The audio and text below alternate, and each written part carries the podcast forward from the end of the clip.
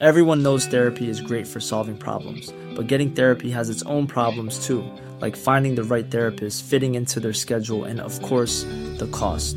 Well, BetterHelp can solve those problems. It's totally online and built around your schedule. It's surprisingly affordable too.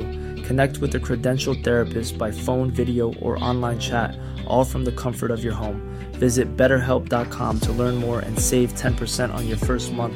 That's BetterHelp, H E L P. It's that time of the year. Your vacation is coming up.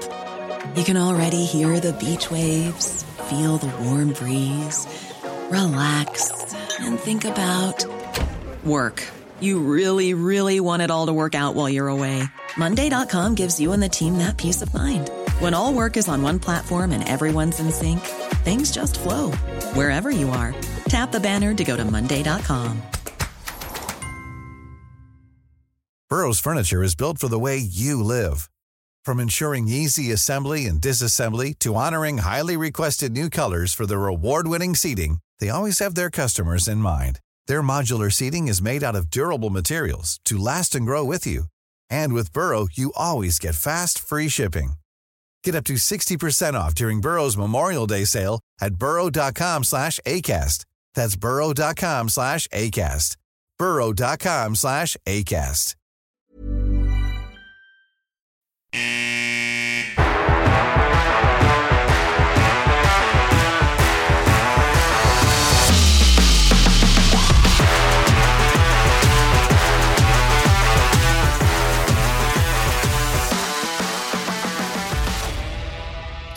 kväll Jönköping och god kväll eh, Vita Gula Blå och god kväll HV71 får jag och Jonas säga. Eh, vi är återsamlade här onsdag eh, eftermiddag efter en eh, ganska jobbig gårkväll tisdags. Eh, så pass jobbig att jag till och med fick dra iväg tidigt och spela innebandy. Eh, jag tror inte någon klandrar mig. Jag tror inte minst att Jonas inte heller klandrar mig för det. Eh, vi fick se en ganska optimistisk första period eh, som tog efter en ganska bra prestation för Frölunda som vi kommer in på mer sen. Eh, och ja, utan att gå in på för mycket nu helt enkelt så slutade gårdagen ganska jobbigt så att vi har egentligen fått återsamlas här för att försöka eh, komma till bukt med våra känslor och tankar lite grann nu inför sluttampen på säsongen. Eh, om man säger så här Jonas att dagens läge nu när vi sitter här är ju ganska annorlunda från vad vi ändå hade kanske när vi satt förra gången här. För att även om jag satte ett odds på 70-30 att HV hamnar i kval så fanns det ju ändå realistiska chanser, ganska mycket större realistiska chanser än vad det finns idag. Var landar du här? Och hur mår du förresten får jag säga? Ja, hur jag mår? Men idag är jag HVs tabellplacering. Idag är jag eh, HV, tyvärr. Jag har haft en vecka där man har haft lite avstånd till det. Känner jag att man har börjat bearbeta vad som egentligen är i pipeline framåt. Eh, men igår blev det tungt ett tag där för att man sitter ju då med sina appar öppna och det var ju ett tag där i början av andra perioden. När HV ledde med 1-0 och Frölunda hade ledningen mot Malmö. Att det var samma poäng som Malmö faktiskt. Eh, när krötdurken lagt sig och kvällen var slut så var det 6 poäng och det avståndet har vi inte haft på väldigt länge och nu är det då bara vad är det, sex matcher kvar? Sju? Sju matcher kvar? Sex tror jag. Sex matcher, förlåt. Och det börjar då bli onekligen skarpt läge. Så det har varit en liten halv eh, dålig nattsömn också. Jag har blivit så här också haft två låtar i huvudet som har snurrat här. Relaterat till gårdagen. Kan du, kan du Gissa vilka låtar det kan vara. Ja men du, du tror inte att jag kan namnet på den här himla Rögle-låten? Nej nej nej. Jag kan nej, bara nynna den åt ja, ja gör det då. Ja den är Humpa humpa humpa tettere tettere tettere. Klassisk afterski-låt också. Och så har vi också den här eh, Vårat RBK, vårat RBK, vårat RBK. Och det är inget ont mot skåningar men då får jag säga att jag satt och väste efter matchen då. Danskjävlar lät det som Ernst-Hugo Järegård där. I riket var det väl. Så det har varit lite så här, liten irritationsdag idag. Och då blev jag så här med, komma fram började bli irriterad på danskar också. Så här, att mm. deras språk som man inte kan förstå. Hur de helt plötsligt bara, helt, det här, det här lyssna på det här Karl. Att danskarna, det går inte att lära dem, alltså det går inte hur man räknar på danska. Det är ju lättare att få HV spela på bortaplan än lära sig räkna på mm, danska. Mm, mm, och så har de ett helt obegripligt språk. Men sen när deras egna ord tar slut, då bara slänger de in ett så här engelskt ord. Så här, computer. Ja, Preben, har du min computer? Så satt jag och tänkte på det innan jag gick och la mig igår. Så eh, där du hör min status. Så jag tror att det här får bli någon form av eh, terapitimme. Och jag har ju förstått det under dagen här när jag la ut på X att vi skulle spela in att det är många som lider ungefär lika mycket som vi gör. Så vi får försöka på något sätt eh, tillsammans eh, jobba oss igenom det här och kanske bjuda på ett och annat gott ändå. Det, det säger väl ganska mycket om hur långt det här har gå- gått ändå. Alltså att du börjar med att vara arg på HV och så blir det till motståndare, till motståndarlåtar, till hela språk egentligen. Ja, till, till hel, hel, hela nation egentligen. Danmark som inte har någonting med SHL att göra. Så att då vet vi, då vet vi min mentala status idag. Ja, såklart. Fisker och Diktov exklu, ex, exkluderat då. Ja, ja absolut. Ja, ja, det är de finaste danskarna på länge. Så det, det, där, där har vi inget ont bord. Nej, precis. Men du, om vi börjar gå in eh, då på, vad ska vi börja med? Frölunda-matchen kanske? Ja, vi kan ta snabbt. Frölunda. Eh, Jag satt på lokal i Goda Vänners sällskap, lite avslappnat. Eh, Tittade naturligtvis matchen, snabbspolade dagen efter. För intrycken från lördagen när jag såg det live var detsamma som ja, dagen efter. Och det tycker jag. Tycker period två och period tre kanske är faktiskt bland de bästa den här säsongen. Ja. Eh, tight, alla fem satt ihop. Man bjöd inte på någonting. Man hade motståndarna på utsidan. Man skapade chanser. Man blev inte långa. Det var alltså en, det var en toppmatch i två, två perioder. Och eh, någonstans där så tror man ju då, naiv som man är, det här att eh, nu har man kanske hittat det här spåret då som skulle kunna ge segrar. Eh, det var en Frölunda. Du kan ta någon lite om Frölunda också innan vi går in på gårdagen där. Men dina, om jag hade rätt eller fel om Frölunda där. Jag tycker, jag håller helt med alltså. Det, jag satt i alla fall, eh, jag tyckte andra perioden inleddes lite valpigt. Att eh, man kommer ut, man låter Frölunda ta mer mark och få rulla lite grann. Och såklart, så blir det ju alltid när Strömvall, Roma och Friberg kommer in på isen. Men man måste ju ändå på något sätt stå upp mer, vilket jag inte tyckte man gjorde i början av andra perioden. Men sen så håller jag med som du säger att man bygger upp någonting som sedan i princip får sin effekt i tredje perioden och det tycker jag, jag tycker att den här tredje perioden är den absolut bästa perioden punkt vi har gjort egentligen på hela säsongen. Och jag blir otroligt imponerad av hur man äntligen jobbar som en hel femma. Alla vet vad de ska göra och man jobbar i synk. Man sätter det här pressspelet som vi tjatat om så otroligt länge. Där det inte bara är en, två spelare som ja, lyckas få fast sina spelare för då kommer pucken rulla vidare ändå. Och då är inte backen med för att han är för långt hem för att man är nojig av att det kommer bli odd man rushes. Utan nej, våra backar kunde faktiskt stöta ner och blocka de här urspelare som ska komma och så får vi rulle på dem i anfallszon. Det är väl främst det som jag är mest imponerad av. Men även att vi kunde få stopp på dem och inte låta dem få så vassa lägen i vår ja, försvarszon. Jag vill väl egentligen säga att jag tycker inte egentligen att några spelare förutom möjligtvis Fransson och Sjöholm får underbetyg i den matchen. Ehm, jag tycker Sissons gör en helt otrolig match. Eh, där visar han ju verkligen på att ja, han, eh, han ha, kan ha någonting att tillföra i det, i det defensiva spelet. Ehm, Eh, sen såklart blev inte Dicko så otroligt testad som han kanske blivit i andra matcher. Men jag, det, det, han ska inte behöva bli det när man gör en så bra laginsats. Det är ju så här bra målvakter blir bättre. Jag tänker det är så här kanske Adam Åhman i Växjö har fått sina fina siffror. Ingenting emot hans e egna mål, målvaktsspel, men han ska kanske inte vara i närheten av larm egentligen. Så det är väl Nej, det jag jag, landar i. jag håller med. Så då, som sagt, då kan man bli lite naiv. Sen vet man att det är bortamatch. De sätter sig i bussen ner till Ängelholm. Eh, leder ändå med 1-0 efter en, vad ska vi säga, första okej period. Eh, sen har jag en sekvens som jag tycker sammanfattar HV så otroligt väl den här säsongen. Det är när vi har ett jätteläge där Borgström som går in. Istället för att skjuta själv slår han en väldigt bra passning till Fransson. Som då inte gör mål i det läget. Rögle vänder på spelet. Tambellini fri, skjuter ett skott, femte hålet, 1-1. Eh, Spelarna i HV gnäller på domaren, det skulle vara en utvisning. De gnäller på det ena och det fjärde. Pucken släpps, ompa, ompa, ompa, tättere. 20 sekunder senare.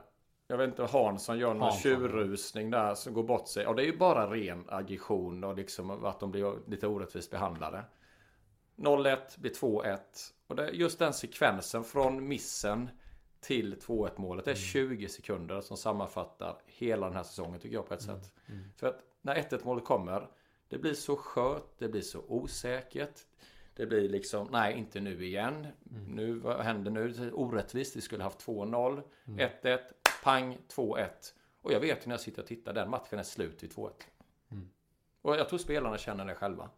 Det blir liksom ett tryck i hallen. De ställ, alltså det blir, man orkar inte stå emot det där. Det är en sekvens från en bra passning. Kanske han skulle skjutit själv Borgström, skitsamma. Men bra lag, bra spelare gör mål där. Mm. När man är ett topplag eller till och med mittenlag. Här blir det en spelvändning. Två spelare blir liggande i offensiv zon. 1-1 och 2-1. 20 sekunder. Mm. Som sammanfattar tycker jag. Inte hela säsongen men framförallt på borta, bortaplan naturligtvis. Men där, och det är inte, det är inte, jag vill säga så här, det är inte otur. Det är inte domarens fel. Det handlar om egentligen individuell skicklighet och självförtroende i ett lag. Vad man gör med sådana situationer. Mm. Det var, ni kan så titta på det ni som lyssnar. Titta på den sekvensen. Från det att vi missade en jättechans till 2-0 till att det blir 1-1, 2-1. Mm. Det är finito. Ja, och egentligen alltså den här, hela den här första perioden, det är väl egentligen mest att vi matchar dem och lyckas ta tillvara på vårt läge som vi får då i powerplay. För det är ju ganska utvisningsdrabbad period och match egentligen som vi, som vi såg igår.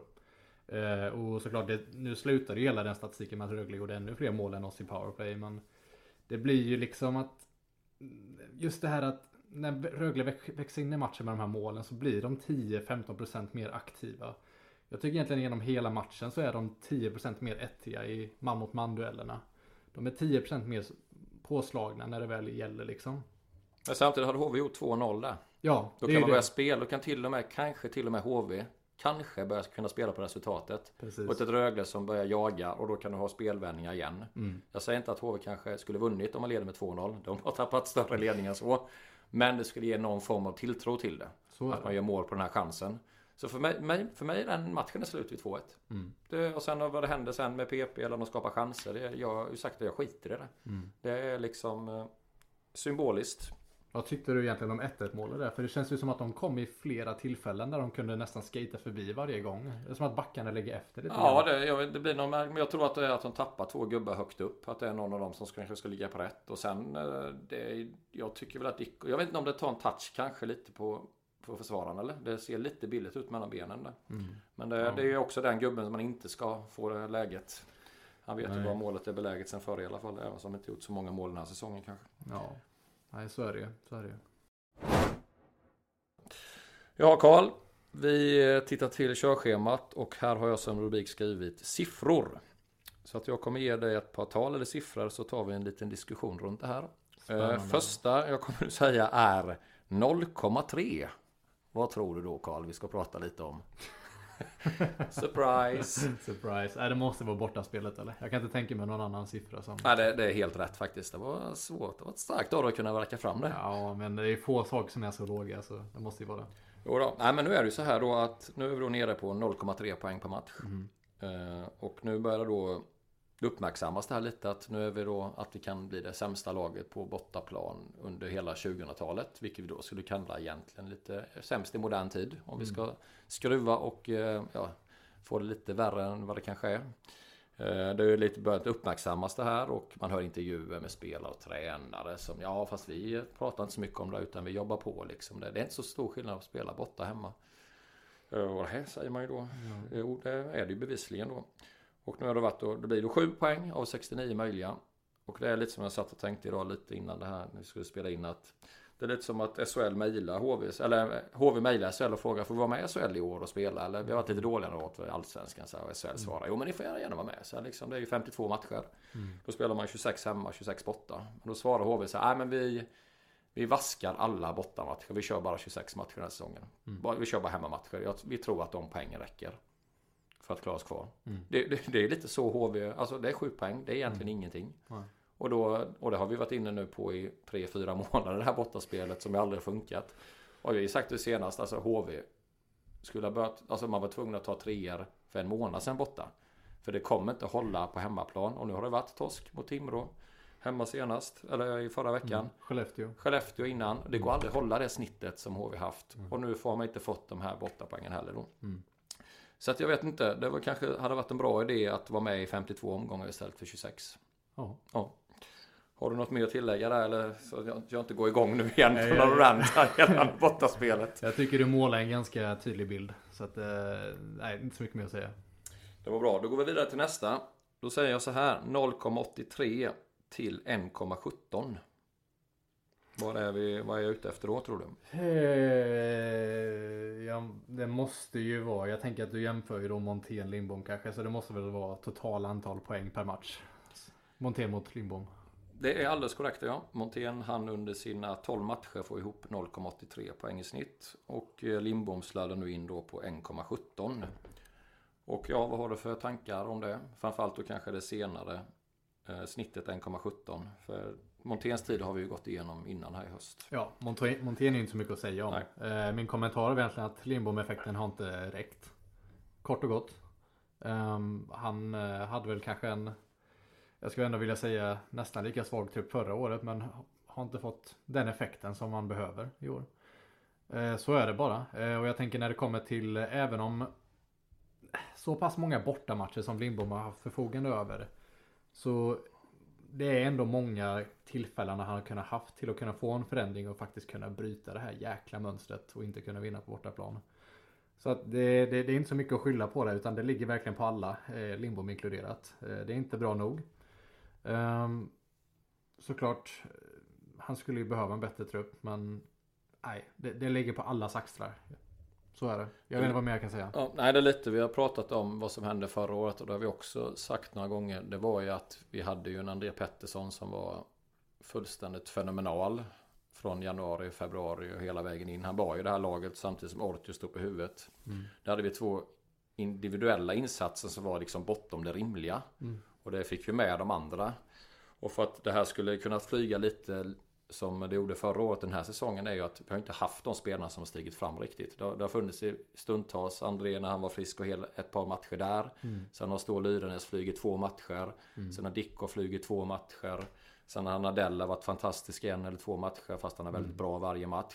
Du har aldrig fått den här kontinuiteten av två, tre spelare som tar laget. Nu kör vi, ta rygg på mig. Nu är det lite så här, nu känner jag att det är en 19-årig dansk som är liksom den som jag tycker släpper ner axlarna och verkar tycka det här är roligt med hockey. Och då får man inte den utväxlingen på de övriga. Och då, då är det liksom, det här är ju... Det var lite, det sminkades en liten gris förra säsongen under den uppryckningen. Och nu är vi ju... Den grisen är inte så snygg den här säsongen. Nej, och jag tänker typ Pettersson förra, gång, förra året. Alltså, han, han var ju en bärande spelare, liksom LaLeggia. Men skillnaden på hur de bär laget jämfört mot vad kanske Stål Yrenäs gör idag, Fiske Mullgård och Strålman och Nordella gör. Det är att de gjorde, det, det gav ju faktiskt någonting. Vi hade ju LaLeggia på 16 mål och Pettersson slutade in på, vad var det, 45-46 poäng kanske? Ja, eller 40 42, något 21 plus 21 eller något Ja. 20 plus 20. Det, det är ju ändå att de ger någonting som får ett resultat Ja. av det. Och Pettersson kunde ta igen en tvåmålsledning, eller tvåmål, tvåmålsunderläge på egen hand. Så är det liksom. Och LaLeggia kunde panga in ett slagskott för att kvittera i sista sekunderna eller vinna en övertid åt oss. Det liksom sker inte idag. Trots att Nordella, Strålman, Oskar Ståhl Lyrenäs gör hedersamt arbete så räcker det inte när det är Nej. på målsnöret in. Nej. Sen kan jag innan jag avslutar just de här siffrorna så skulle man ta det snittet vi har med Limbo nu 1,17 så tar vi det gånger 52. Ja, då hamnar vi på 60-61 poäng och det är ju det är precis under kvalgränsen egentligen Ja. om man tittar på det. Så att, eh, ja, det får man tycka vad man vill om men eh, som sagt det blev inte det lyftet. Det fanns ett kortsiktigt där, det, det sprang lite i början där. Men eh, sista 10 om vi tittar, är 15 så inbillar jag mig att eh, det är Oskarshamn 14 och så HV sladdar vi in på 12-13 i någon form av formtabell. Eh, Vi tar nästa. Eh, Nu kommer jag säga 2, 2, 1, 0, 1, 10, 2, 3, 1, 2, 2, 1. Ja, du ger ju bort det med tian där gissar jag. Ja, jag, det- jag kunde inte ta bort den för det är ju de facto ett resultat. Du hade fått spö ut skulle på fler beep. matcher. Ja, Ja. Nej, men det är ju antal gjorda mål per match. Ja, det är antal gjorda mål de sista 12 matcherna. Vill jag ha en liten check på hur det sett ut. Eh, Så att, ja det är alltså två matcher av 12 där vi gör tre mål eller fler. Sen är det alltså 2 2 1 0 1 1 0 1 1 2 2 1 Det låter liksom sån där dataprogram eller någonting. Ja. Eh, tankar om det? Det är sjukt hur vi har mer poäng i de här matcherna med bara två mål och tre mål. Alltså jag tänker den här tre målen och två målen det, det ska ju kanske egentligen vara förluster nästan. Eh, Man ska ju ligga någonstans kring 3-4 för att det ska vara i alla fall en tight match som man kan vinna. Men jag menar, vi vann väl 2-1 hemma gjorde vi senast? Eller jag helt fel Ja, det var ju två mot Frölunda där. Så Ja, just igår. det. Ja, precis. Ja. Ja. Men det ska ju kanske egentligen inte vara vinst. Speciellt inte mot seriens hetaste lag och hetaste femma. Nej, jag är mer så här, det är ju liksom tre mål. Det är ju som sagt, gör du tre mål i snitt, då har du ju en god chans. Om inte tar tre poäng, i alla fall två. Ja. Eh, Är du nere på ett och två, då, får då har vi den här målvaktsinsatserna, försvarsarbetet. Så att, eh, nej, jag, jag, för jag satt och tänkte, det har inte varit mycket mål. Sen har du ju den där tian då, men det är ju liksom mer en, ett undantag på något sätt. Så att det, det är inte så konstigt, det är svårt att vinna matcher om vi snittar då på kanske 2, komma någonting framåt. Och då känns det ju inte som man har investerat jättemycket i försvarsarbete. Vissa matcher hade runnit rätt friskt bakåt också. Ja, nej så är det ju. Det, det, det räcker liksom inte. Eh, för det är ju ändå, vi har ju ändå pratat hela säsongen om att det är försvaret som är för ihåligt och för osynkat. Men eh, ja, det hjälper ju inte då när försvaret väl kanske steppar upp lite grann att ja, det hjälper ju inte då om anfallet börjar svacka liksom. Nej, Så det är ju hål åt alla håll och kanter. När ett hål fixas så öppnas två nya upp. Så är det ju alltid. Den sista jag har nu och det är en, jag säger noll. Och det är en spelare som, det, den får ändå säga att den sticker ut den statistiken. Det är en nolla i någon kolumn för en spelare. Som borde vara högre. sig. Ja, alltså rimligt. Sen säger jag inte att det, du behöver inte vara nödvändigtvis jättehögt för att det ska vara fantastiskt. Men det, det är ändå oerhört uppseendeväckande att det är en nolla i den kolumnen. Kan du säga vad det är för position på Det är spelaren? en eh, back. En back. Ja, Eh, som är frisk. ja, jag har Ja, ja. spelat i stort sett eh, hela säsongen. Ja, men då... Vad kan man säga då? Oj. Nu ska ni se Karl, nu tänker han här, lägger han pannan i djupa veck. Ja, men jag tänkte så här, någon som spelar mycket, jag tänkte jag Strålman kanske. Han har inte gjort mål, men det kommer jag på att han gjorde mot Örebro. Så... Ehm... Nej, jag, jag, jag ingen aning. Kan Jag vara, river plåstret. kan vara vad som helst. Ja, det, kan, det är faktiskt antal eh, tacklingar Kaski har delat ut den här säsongen. nu vet jag dock inte statistiken sen Rögle-matchen. Men inför matchen igår är han registrerad för noll tacklingar som back. Det är helt sjukt. Under i stort sett en hel säsong. Det kan också vara, vi har sagt bortaspelet kan vara världsrekord. Det här kan också vara världsrekord. Det var bara en liten, liten rolig grej, en liten sån här liten extra, extra, extra fråga där, en liten eh, heads up på den. Det- Det, det kan vi ha en quiz någon gång sen om några år igen. Ja, ja, det- den. det måste vara en- tacklingar? Det måste vara den enda backen som är över 1,90 som inte tacklat en. Ja det, är, ja, det är otroligt. Den är, ja, den är uppseendeväckande. Sen säger jag inte att man behöver åka runt och ploppa folk för att vara en eh, väldigt duktig back. Men var ordinarie hela säsongen. Har spelat snart då 52 matcher. Och är reggad för noll tacklingar. Ja, Det är stort. det är stort. Ja. ja, det var den sista siffran jag hade i det här segmentet. Där. Vi rullar vidare här Karl Andersson och eh, man märker ju nu eh, då när man lägger ut på X idag exempelvis att vi skulle sitta och ha en terapitimme att det är många som hör av sig och man känner ju lite så här att man känner ju med andra supportrar också. Att man mår ju inte jättebäst i det här, att det påverkar för mycket ens liv, att kanske man blir, ja, man mår faktiskt inte så jättebra i det här om man, det är som någon alltid skriver att om jag fick leva om mitt liv så skulle jag inte vara intresserad av sport. Vad bra jag hade mått då. Att få göra något helt annat, något som jag inte själv egentligen kan påverka, påverkar mig så mycket ändå. Så att egentligen skulle man kunna översätta det här i någon form av ja, process, någon sorgeprocess. Och nu ska vi skilja på det här, det är ju inte så att någon har gått bort på riktigt. Det är ju riktig sorg, det är ju en helt annan sak. Men av alla saker som är oviktiga så är ju HV det viktigaste för mig och för dig också och för många andra. Så att det finns egentligen fem faser man pratar om. Så jag tänkte läsa upp de här för dig. Och sen får du sticka in lite efter varje här, eller ta dem sammantaget sen. Ja. Så den första fasen kan vi kalla förnekelse. Och den andra fasen är ilska. Den tredje skulle kunna vara någon form av förhandling. Och den fjärde, då blir det lite jobbigt, då är det rena depressionen. Och sen det femte, sista steget är acceptansen. Vad säger du Karl här? Vad, känner du igen någon form av de här stegen eller är jag snett på det? Nej men jag, jag, jag, jag, jag när du räknar räknade upp de här orden, alltså jag kände direkt att det poppade upp liksom ögonblick i den här säsongen som jag varit med om som verkligen passar in exakt egentligen till de här orden. Eh, och om, om man börjar egentligen med förnekelse då så tycker jag att helt faktiskt första matchen hemma mot Linköping. Ingen tvekan om. Vi är det klart bättre laget, vi har flest chanser, vi har en första kedja för första gången på tio år sedan Davidsson, Voutilainen och Törnberg. Fantastiskt. Utsikterna ser jättebra ut tänker man. Men så lyckas vi tappa den här ledningen. Publiken ställer sig upp. Ta inte det nu igen. Nej, jag, jag, jag måste Jonas, jag måste, du, ska, du måste känna samma som mig. Ja, då. Ja. Sätt er ner tänkte jag. ja, sätt er ner, det tänkte jag också. Men så kommer den här kvitteringen och så händer det ingenting på övertid och så kommer straffarna och så blir det torsk. Inget konstigt. Man går därifrån, en poäng, synd blev inte tre. Vi har ett bra spel, vi har en första kedja som levererar och som bara vi sätter de här chanserna så blir det bra. Vi har någonting att bygga på. Men det fanns ingenting att bygga på egentligen. Så där kommer förnekelsen in. Ja. Ja, Jag tror, men sen också, det är också liksom För man hade ju så här, de första tre hemmamatcherna Jag inbillar mig på något sätt att det satte Agendan för hela säsongen För jag sa det också själv att Vi borde haft sex poäng minst Ja. Vi borde haft sex poäng Ja. Att man liksom redan där och och It's that time of the year. Your vacation is coming up. You can already hear the beach waves, feel the warm breeze, relax, and think about work. You really, really want it all to work out while you're away.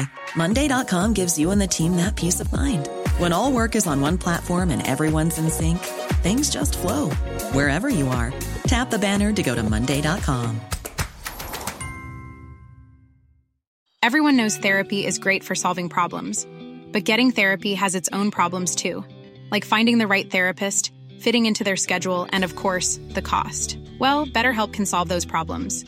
It's totally online and built around your schedule. It's surprisingly affordable too. Connect with a credentialed therapist by phone, video, or online chat, all from the comfort of your home.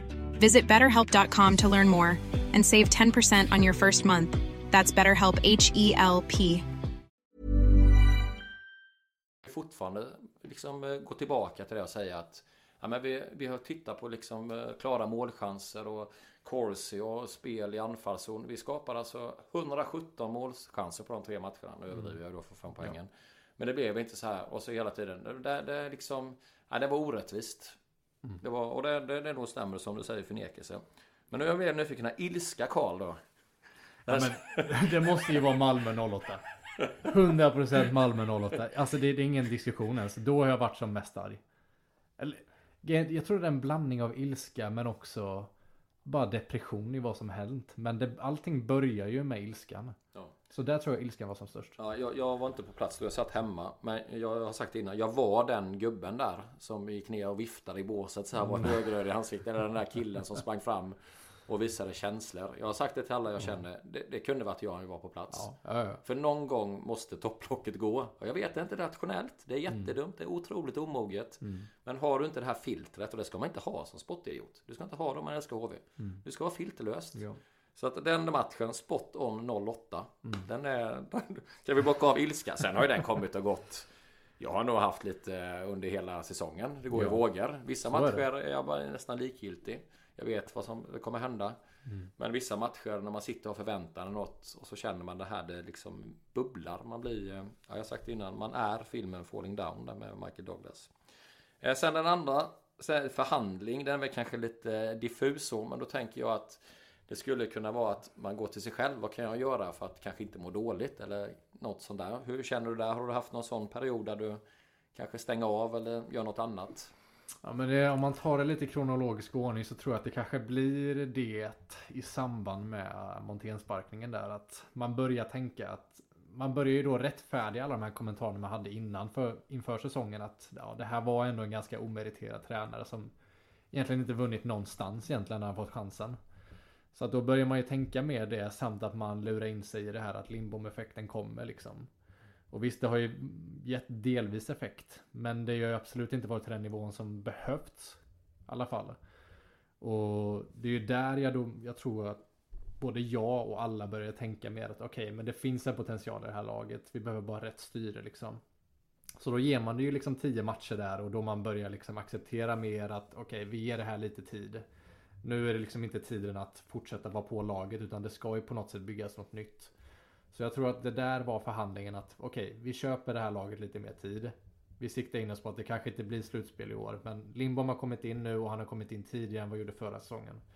Jag skulle säga att det är den största förhandlingen jag har haft. Ja det var, det var spot on tror jag faktiskt. För det, det är som vi sa, kommer du ihåg när vi hade inför podden där när vi hade frågetecken. Då satte vi faktiskt väldigt stort frågetecken för Montén. Mm.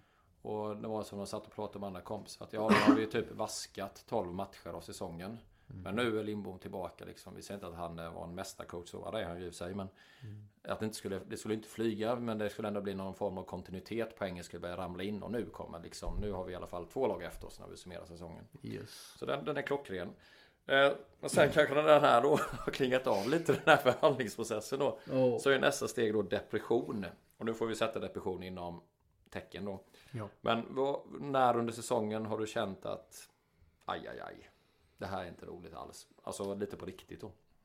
Jag skulle, jag skulle inte säga att om man säger så här, egentligen borde depressionen kanske varit som störst kanske igår tillsammans med acceptansen. Men jag tror det ögonblicket jag mått som sämst. Alltså verkligen känt att jag, jag, jag, kommer ge upp på det här laget. Inte att jag faktiskt skulle det, men de största känslorna av att ge upp på det här laget. Det kom nog i samband med Frölunda bortaförlusten. Där vi gjorde en, ja jag skulle egentligen vilja säga en lika bra period som vi gjorde mot Frölunda hemma nu. Ehm, då kände jag bara att det finns ingenting som kunde göras annorlunda. Förutom såklart inte ta det där matchstraffet i slutet och sätta våra frilägen. Men vi har gjort 99% och på något sätt räcker det ändå inte. Växjö kan göra 60% och komma därifrån med två poäng. Eller åtminstone ta det till övertid. Och då känner man bara att det känns så orättvist fast det inte är det. För att vi behöver göra så mycket mer än vad andra lag behöver göra. Och ändå så har vi lagt så mycket mer pengar på det. Och det blir liksom... Allting är bara fel. Och jag tror att allt det här centraliserades till det här ögonblicket när vi då släppte in i sista minuten. Och vi dessutom inte gjorde mål i sista minuten när Radan Lench hade friläge. Eh, jag tror efter det så kastade jag min Apple TV-dosa rätt in i kylskåpet. På riktigt. Ehm, jag kände att jag tappade allting då. Du, du, bara... du är ändå en lugn person i vanliga fall. jag är ändå en lugn person. Så jag, mina föräldrar tittade konstigt på mig. Men eh, nej, det var, det var nog det mest jobbiga ögonblicket tror jag. Ingen, ingen tvekan om det. Nej. Jag har nog haft en mer smygande depression under hela säsongen här. Men det var att jag var uppe med goda vänner och tittade på Linköping borta. Och då var jag liksom höll humöret uppe för det var liksom ett trevliga umgänge och det var en hyfsat bra match. Men det blev ändå torsk. Men då blev jag nästan så här. Jag unnade inte Linköpingsfansen att de har ett lag som jag mm. trodde där HV skulle vara lite. Förstår vad jag menar? Att bitarna har fallit på plats. Det är en sportchef som har haft ordning på grejerna. Man har en grundtrygghet. Sen har man rånat mm. lag på poäng. Man kanske har alldeles för mycket poäng vad de ska ha. Bla bla bla. Via statistik och taktik eller annat. Men de har hittat ett sätt att vinna matcher. Och jag blev så nästan lite avundsjuk på dem att de fick stå där och sjunga. Och du kan prata med många nu eh, Linköpingsfans att de mår ju jättebra i det här att de är liksom ett lag på övre halvan. För de har varit HV på år och jag trodde att det var vi som skulle ta det steget. Mm. Istället för klubben. Sen har de gått lite taskigt nu i slutet. Men då, jag unnar inte dem det. Och då känner jag att jag, jag känner någon form av depression. Vad är det liksom? Vad är det vi har gjort? Varför förtjänar vi bara? Och det är så att man sitter och tittar på vissa Man vet att motståndaren kommer vinna. Mm. Och ändå sitter man där. Ja. Varför utsätter man för det här? Så jag har haft en sån, den ligger och bubblar. Så här, typ. ja, ja, ja. Har gjort sen i, i stort sett september då. Men om det är till någon tröst så är ju Linköping det sämsta topplaget i princip i modern historia. Släpper in mest mål, har en överspelande målvakt och... Ja. Så det är det sämsta, det sämsta topplaget? Ja, sämsta topplaget. Jag gillar det. Och vi är det sämsta bottenlaget. Ja, typ. Bästa bottenlaget ja, bästa. ja, nej då, inget ont mot Linköping så. Inte Feffe heller Linköping-fan där. Jag tycker om det, det vet du. Eh, det sista steget. Det är då acceptans. Mm. Var, var och när eller om känner du det? Jag tror att min acceptans ja, för kval då eh, kom nog in eh, eh, förra veckan. Absolut. Annars har det ju smugit sig på. Det har inte, det har inte legat så hårt kanske förrän kanske två veckor tillbaka. Annars har det liksom ändå varit ganska lugnt. Eh, jag tror jag har känt en ganska stor lugn under andra halvan av säsongen. För att man har ju vetat att risken finns ju och är relativt stor att vi kommer möta Oskarshamn i ett kval. Men jag har känt mig liksom ganska lugn ändå för att jag har hela tiden känt att vi inte varit det sämsta laget ändå i ligan. Eh, och det ska ändå inte vara någon fördel för oss för att i kval kan allting hända och vi har tusen gånger mer press på oss än vad Oskarshamn har. Ehm, vi har vunnit tre av fyra matcher mot dem. De har aldrig revansch så få i världen mot oss egentligen. De har chansen att spela ner, ja, jag vill säga den största storebror i Småland. Ehm, I alla fall till fanskaramässigt. Ehm, jag skulle säga att min acceptans kom in för en vecka sedan. Och det är att vi hamnar i kval mot Oskarshamn. Den ligger där redan nu. Och jag känner mig ganska fin med den. Jag har inte tagit mig an den här mentaliteten att det bara är sport. Men jag har tagit mig an mentaliteten att det är inte klubben i sig som är i det här. Utan det är enstaka personer som finns i den här klubben. Annars så finns klubben kvar, känslorna för klubben finns kvar, fansen finns kvar. Och någonstans ändå det viktigast. Eh, det är självklart inte roligt att åka ner, men på någonstans känner jag att vi har inte förlorat det viktigaste som finns med det här intresset. Ehm, och det säger jag även om vi skulle åka ur. Men eh, nu är det ju så att vi har faktiskt inte åkt ur än. Så att min acceptans har kommit och jag, det är bara att ta sig an den här utmaningen och försöka backa så mycket som möjligt. Ja, nej så är det. Jag tror jag också lite som att en smygande depression och allt det andra också. Så har någon, jag har lite anat vad det här skulle ta vägen ganska tidigt. Eh, jag störde mig rätt så tidigt på vissa som var ute i media och sa att eh, HV är för bra för att komma trettonde. Jag bara, vilka matcher har de sett då? Mm. Alltså har du inte satt ett försvarsspel på 46 omgångar. Ser det så virrigt ut och gör i egen zon så spelar det ingen roll. Alltså det ska ju sitta egentligen efter 5-10 omgångar. Men det har ju varit stundtals lite bättre. Och sen är det ju juniormisstag hela vägen ut. Och SHL, du blir så straffad med spelet utan puck. Mm. Och det har ju inte varit, du kan ju se grejer igår som var lika dåliga som när det var som sämst i höstas. Och då är det liksom ett, då är du där igen, det är ett felbyggt lag. Och du kan inte trolla. Har du inte de här individerna som står på tå liksom och driver det. Och gör sin livs matcher i slutet så, så blir det så här. Och så att det, nej men det är mer, jag tror det var efter när vi, när vi spelade in podden förra gången där när vi sa 70-30. Eh, då var det bara fem poäng och ganska mycket matcher. Men vi, jag tror vi var inne redan på det då att det kommer liksom inte så. HV inte, har inte det i sig att få en streak med fem raka treor. Det finns liksom inte där, i den truppen, inte i det omklädningsrummet. Mm. Så det har bara kommit smygande och jag vet inte. Vad sa vi 80-20 eller säger vi det nu att det blir kval? Ja, jag, jag såg någon statistik där det stod 85 85-15 känns ja. mer rimligt än 6 poäng upp då. Ja, jag, ja. jag tycker egentligen det är högre. Ja, jag skulle nog säga 90-10. Det är ju 7 poäng vi ska ha. Ja, med målskillnad. Ja. Uh, så att nu, nu är det nästa steg så här. Det gör lite, nu har vi gått igenom de här stegen och ni som lyssnar kan ni kan bara bocka av dem här och så förnekelse, ilska, förhandling, depression, acceptans. så ta den här acceptansrollen nu. För skulle det nu ske någon form av Miracle on Ice 2.0 mm. eh, Som ju inte kommer hända men ja, ja, skitsamma. Så kan man ändå varit lugn i det nu för man accepterat att det kommer bli ett kval. Så nu är det bara bonus allt annat. Mm. Sen är jag lite nyfiken på hur de jobbar i gruppen. I det där omklädningsrummet där. Om de ens nämner ordet kval.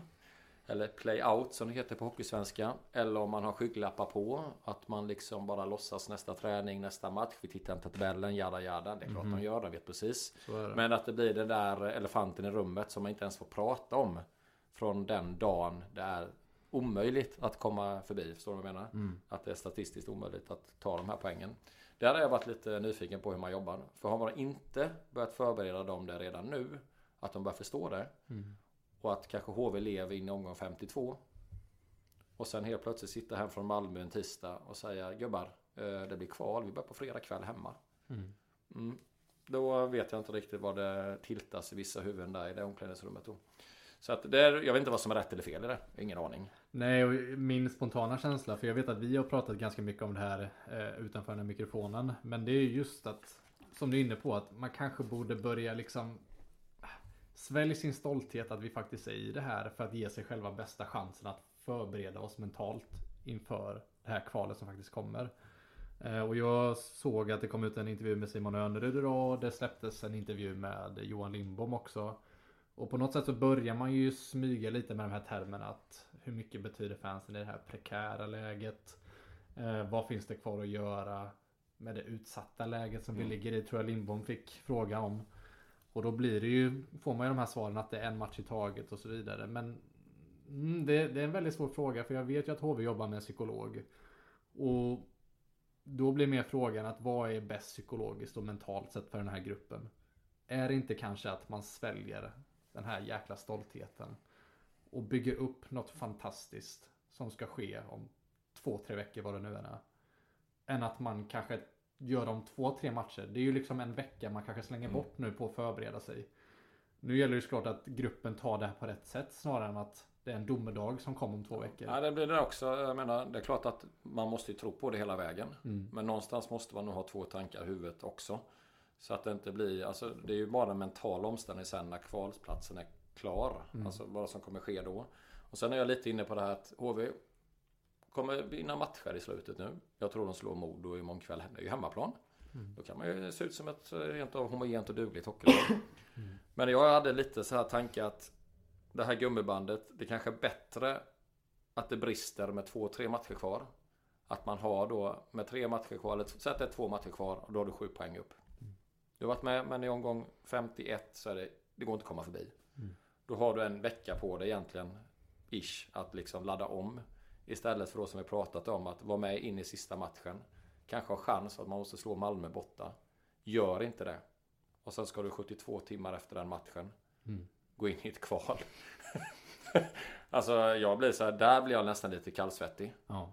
Uh, förstår du vad jag menar? Ja. Att jag vill, det är klart jag inte vill att HV ska förlora matcher Nej. i slutet. Men det, det värsta scenariot för mig, det är att HV har chansen.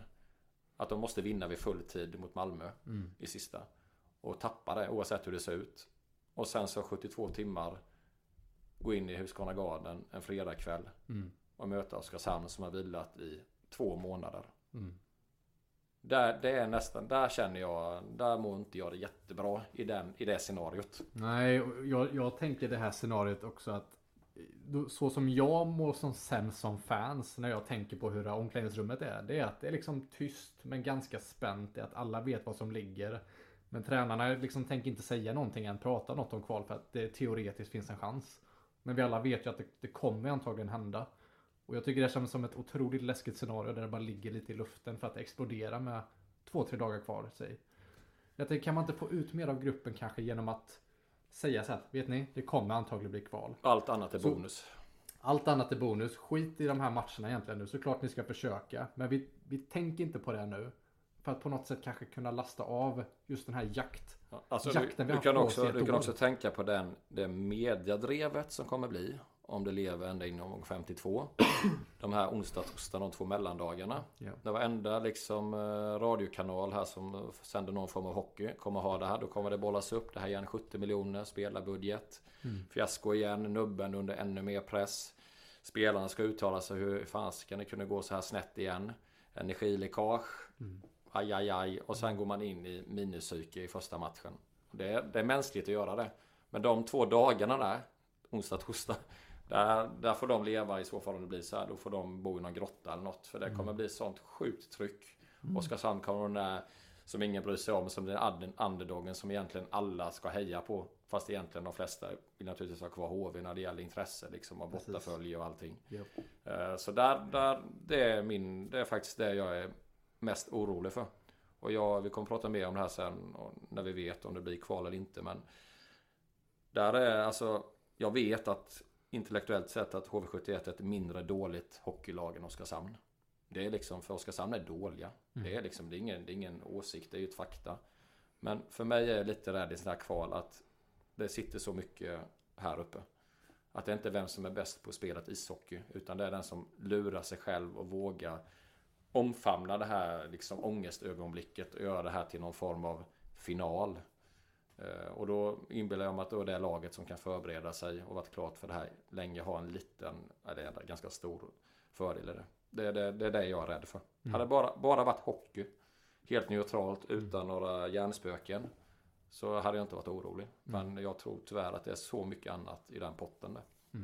Och en, en stor skillnad, för vi har ju ändå ett kval där vi kan jämföra med. Och en stor skillnad som vi kommer ha är att vi möter ett, ja egentligen mycket sämre Oskarshamn denna gången än, det Brynäs vi mötte 2021. Eh, och vi har dessutom det kanske viktigaste av allt. Vi har publik bakom oss för en gångs skull. Eh, så att det tror jag absolut kommer kunna nyttja HV. Eh, det måste det göra. Det finns inget annat alternativ än det. Nej. Ja, nu, är det så, nu sitter vi som att det är 100% och det är det ju i stort sett. Men, vi, men så här tänker jag också när vi pratar kvalet. Du har säsongsbiljett Karl. Jag Mm. har haft det några år, antar jag. Jag har haft det sedan 2015, 14-15. Jag hade det förr, både på ståplats något år och även satt på hängbalkong och sådär några år och såg alla matcher. Och om det är nu så här att det är någon som jobbar på V71 som lyssnar på det här. Det kanske är någon i styrelsen, kanske någon annan spelare eller något som helst. Så nu gäller följande så här, och det här kommer jag tjata om tills det blir så här. Det kommer vi driva stenhårt. Är det så att HV71 spelar kval mot Oskarshamn med start fredagen i mitten av mars. Så ska alla som har säsongsbiljett eller säsongskortsinnehavare det ska ingå i säsongsbiljetten. Karl och alla andra, ni ska inte betala en spänn om det blir två, tre eller fyra matcher. Det ska ingå. Och jag utgår ifrån att det beslutet kommer fattas, eller om det inte redan är taget. De andra biljetterna, tänker jag. Hur många är det som har säsongsbiljett i HV? Är det 3000 eller? 2, 2, 2, 2, 2, 2, 5. Då är det 4000, 4 5 kvar. Där vill jag inte ha en biljett som kostar över 200 spänn. Max 150. Och det ska jag säga också, ni som har säsongsbiljett, då borde någon stå i styrelsen. Nubben kan stå där också och bjuda er på en kaffe eller något när ni kommer dit. För det här är lite, det här tycker jag, det här måste klubben, som jag tycker ibland flyger över allas huvuden. Det verkar vara lite ryggdunkeri hit och dit och lite distans till supportrarna och sådär. Att gör rätt nu den här gången. Alltså på riktigt. Gör rätt nu. För att utan de här Karl alla som är där varje match är HV71 ingenting. Om ni har glömt det så tänk på pandemisäsongen. Hur kul det var då. För er där då. För spelare och allting annat. Supportrarna är HV71. Spelare är där två, tre år, ett år ibland, sen går de vidare till nästa arbetsgivare. Jag och Karl och alla ni som lyssnar på det här, ni kommer inte göra slut med HV. Ni är alltid där. Så tänk till nu HV innan ni sätter några ockerpriser och tror att ni ska tjäna pengar på de här matcherna.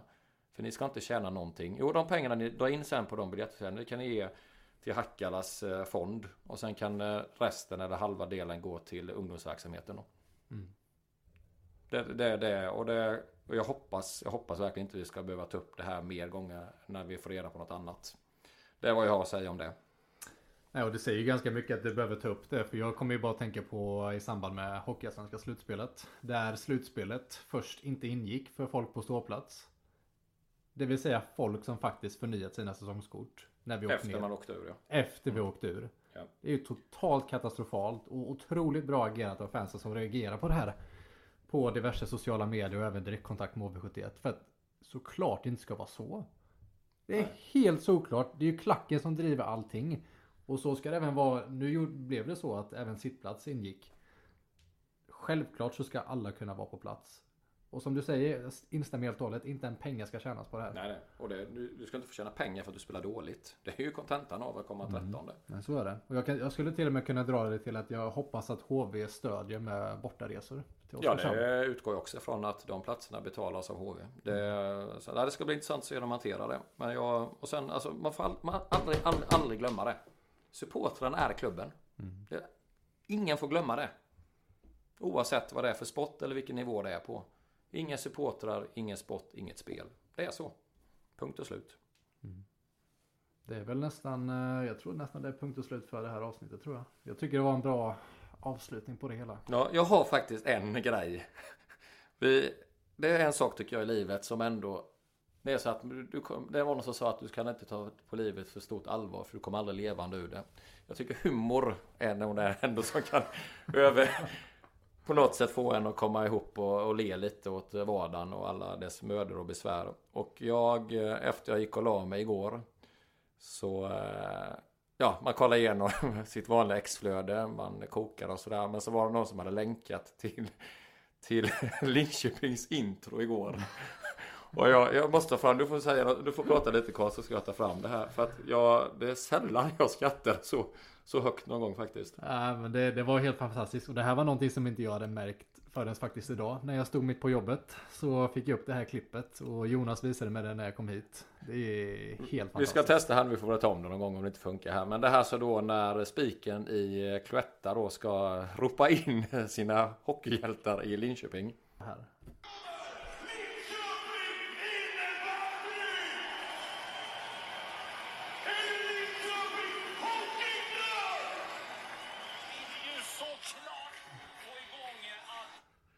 Ja. Här kommer Linköping innebandy eller Linköping hockeyklubb. Nej, förlåt. Jag kunde inte låta bli, men jag tycker den var, det var, det var roligt. Var det. Fick man skratta lite innan man somnade ändå. Ja, men det är kul att han säger verkligen hed. Det är så långt ord att säga ta fel på. Ja, Att han håller samma tonläge. Ja. Som att du, du börjar Eller Linköping hockeyklubb. Ja det var, jag vet inte, vi får testa reda på vad spiken heter. Jag skickade med blomman något. Det var veckans garv i alla fall. Det får vi ändå ta. Ja, ja. Ja, men du Tobbe Jonas, tack för skrattet det sista. Det känns Ja, som att ja vi men det, behöver... alltid, det finns alltid ett skratt någonstans runt i eh, varje gatuhörn. Jag känner att vi har, vi har många år att ta igen av positivitet i den här podden. Så det är bra att du inleder med det här. Ja, det har ju varit rätt bägt första året i den här podden får jag säga. Vi har inte haft det jätteroligt egentligen just resultatmässigt. Nej, tänk. Vi skulle börjat i Allsvenskan eller någonting. Ja, men det, jag tror är man idog och håller på så kommer vi få uppleva framgång i den här podden också tror jag. Du, du är som en aktiesparare som köper för lång Jag investering. investerar jag 10-15 år. det är bra Ja. Jonas. Ha det så gott vänner så hörs vi. Ta hand om er. Hej. Hej hej.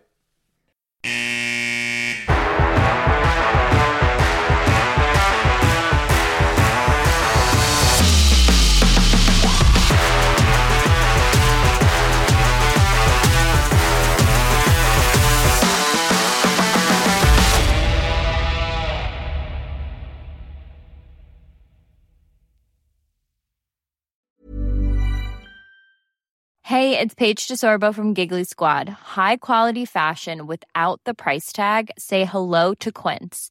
I'm snagging high-end essentials like cozy cashmere sweaters, sleek leather jackets, fine jewelry, and so much more. With Quince being 50 to 80% less than similar brands. And they partner with factories that prioritize safe, ethical, and responsible manufacturing. I love that. Luxury quality within reach. Go to quince.com slash style to get free shipping and 365 day returns on your next order. Quince.com slash style. Planning for your next trip?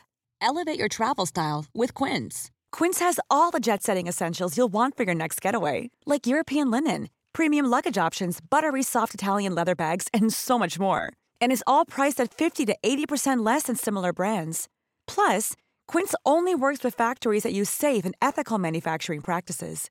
Pack your bags with high-quality essentials you'll be wearing for vacations to come with Quince. Go to quince.com slash pack for free shipping and 365-day returns. Mom deserves the best, and there's no better place to shop for Mother's Day than Whole Foods Market. They're your destination for unbeatable savings, from premium gifts to show-stopping flowers and irresistible desserts. Start by saving 33% with Prime on all body care and candles. Then get a 15-stem bunch of tulips for just $9.99 each with Prime. Round out Mom's menu with festive rosé, irresistible berry chantilly cake, and more special treats. Come celebrate Mother's Day at Whole Foods Market.